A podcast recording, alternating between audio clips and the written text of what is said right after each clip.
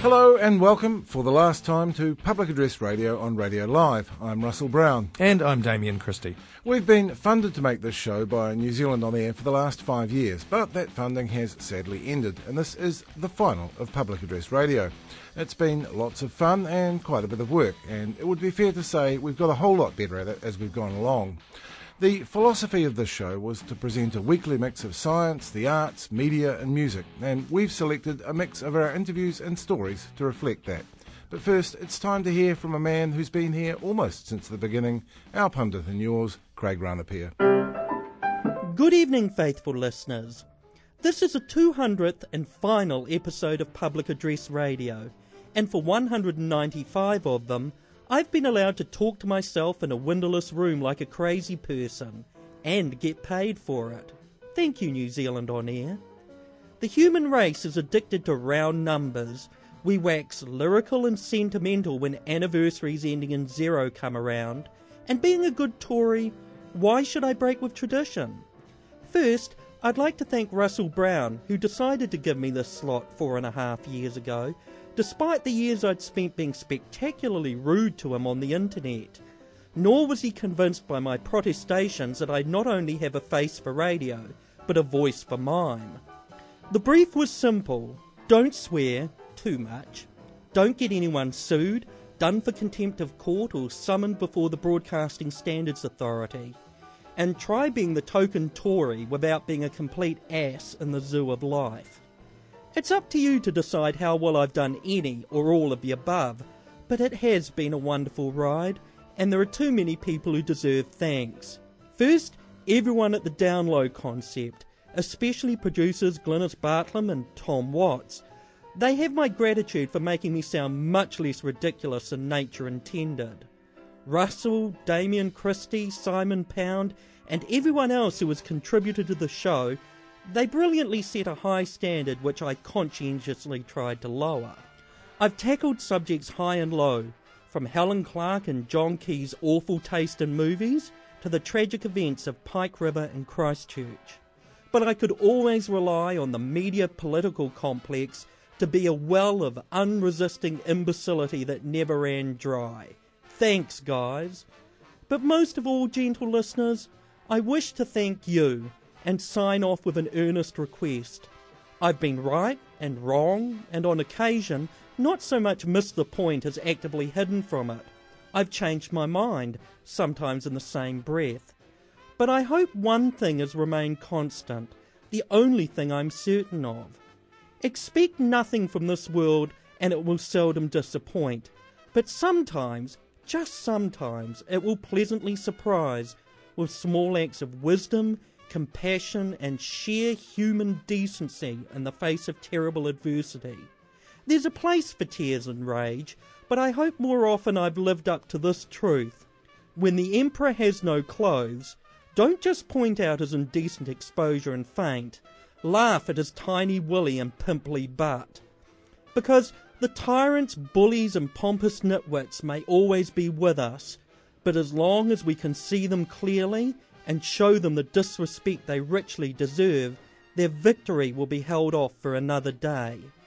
And never ever lose the gift of laughing at yourself, because if you're not being a fool at least once a day, you're just not doing it right. I know this because while some of you shouldn't be allowed online without adult supervision, the overwhelming majority of your feedback has been smart, funny, thoughtful, and sometimes even moving. You have my thanks, and my hope that I've repaid the courtesy in some small measure. Good night, and good luck, one and all. Craig Ranapia there. Thanks, Craig.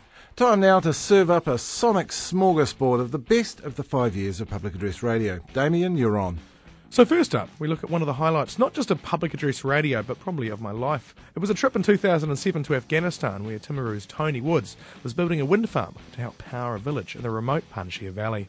A wind farm might sound like a good thing to do for the environment, but here in Afghanistan it's not about being green. Small, sustainable generation is the only real option. You know, it's something like 90% of Afghanistan, it's actually slightly more than that, um, don't have access to the national grid. Um, so you know we can build as many grid connected power stations or wind farms as you like, but if 90% of the population aren't anywhere near a power pole, it's you know it's missing a, a lot of the population. So, um, so yeah, by default, you're down to looking at the, the best way to deliver small amounts of electricity in isolated areas, and you know typically when the price of oil was so cheap, that that was diesel. Um, you know, with oil nudging 100 bucks a barrel, um, that's not looking as attractive as it was. So this country has so many issues to deal with um, that worrying about uh, global air quality or the Kyoto Protocol is pretty. It's a long way down the, the list of priorities. That's true. However, you know, look, if we look out the car window now, you can hardly see the hills around us because the air quality is so bad. Um, so, you know, the environmental issues here are certainly not to be disputed, but you know, if you can hardly afford to feed your kids, um, you're not going to sign up to a green power scheme where you pay a higher price for your power because it's wind power, if, if you know what I mean. So it's not saying that we ignore the environmental uh, impact, but um, you've got to be pragmatic, basically. Progress on the construction site, thousands of feet above the Panjshir Valley floor, has been slow. A broken winch here, equipment delays there. Tony has decided to move things along a bit. We're, we're getting behind in our schedule, so um, what we're going to do is hire a crane for a day, and rather than assembling the, the, the tower sections vertically, one, one at a time, we're just going to bolt them all together on the ground, on the ground, and then get a, um, a crane to come along and pick them up and stand it up. So we'll get at least two thirds of, of the of the tower just stood up by the crane, and then we'll just have to climb up and stack the, the rest of the sections manually. But At night, the engineers sit with us, playing cards, telling jokes, and when none of their more devout friends are watching, drinking vodka. In the morning, we all wake with hangovers to a breakfast of dry naan bread. Worst news: Tony's shortcut is starting to look like a bad move. You're um, waiting on a crane.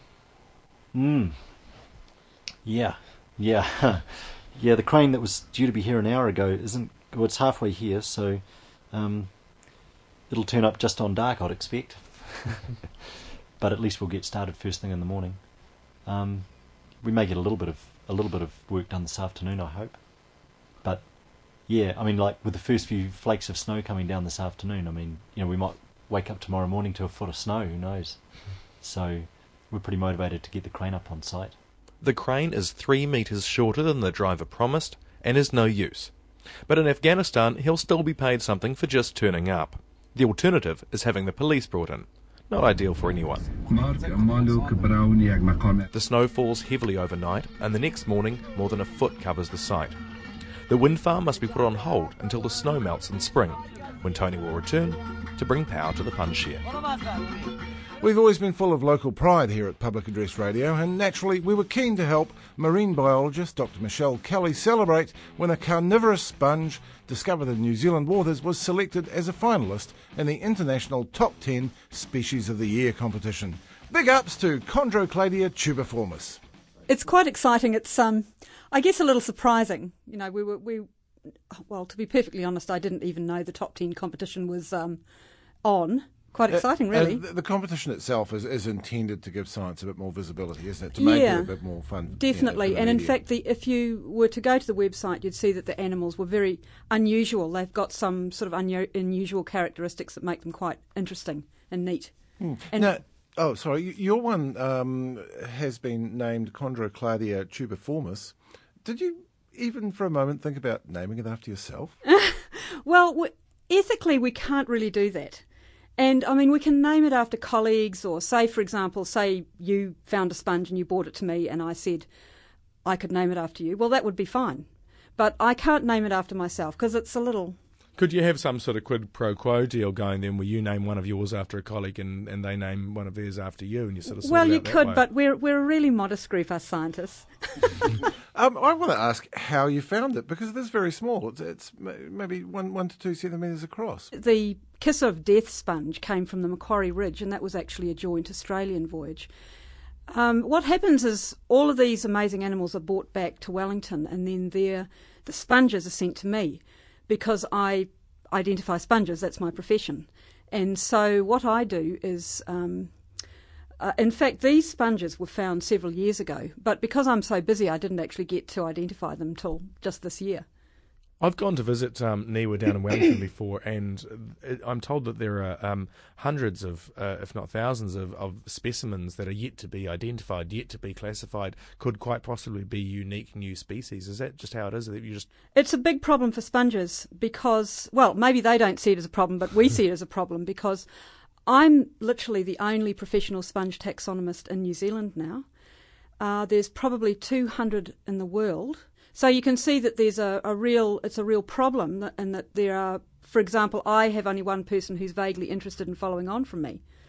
So one of the problems is that we we have only touched the tip of the iceberg as far as inventorying the diversity of sponges. But um, over the past 20 years, I have worked with a number of um, marine natural products chemists around the world, and there has been tremendous economic benefit from some of those sponges that we've worked with.